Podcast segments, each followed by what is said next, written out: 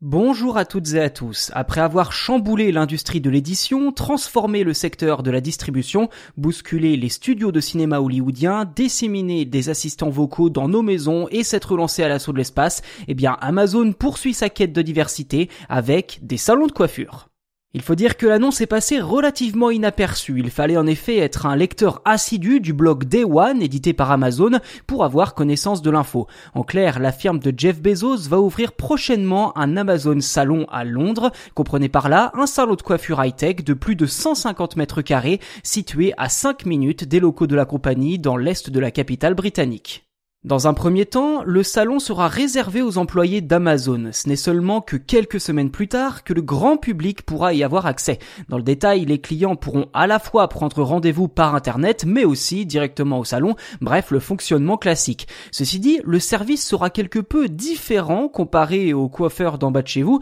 Au salon Amazon, la réalité augmentée sera omniprésente. Les clients pourront ainsi se voir sur des écrans avec une nouvelle coupe de cheveux ou une nouvelle couleur.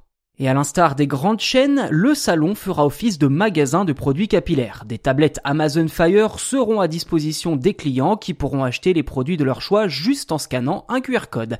Et comme tous les salons actuellement ouverts, celui d'Amazon devrait respecter des consignes sanitaires strictes en cette période compliquée, notamment la mise en place de séparation entre les fauteuils, des masques distribués aux clients et des contrôles de température effectués à l'entrée. Quant au prix, eh bien c'est toujours le grand flou, le groupe n'a rien dévoilé. On sait seulement qu'Amazon a prévu de proposer, je cite, une gamme complète de services de coiffure. Pour lire entre les lignes, cet Amazon Salon servira surtout de vitrine pour présenter plus de 10 000 produits, ce sont les chiffres annoncés par l'entreprise, mais aussi mettre en avant et tester de nouvelles technologies signées Amazon, à n'en pas douter.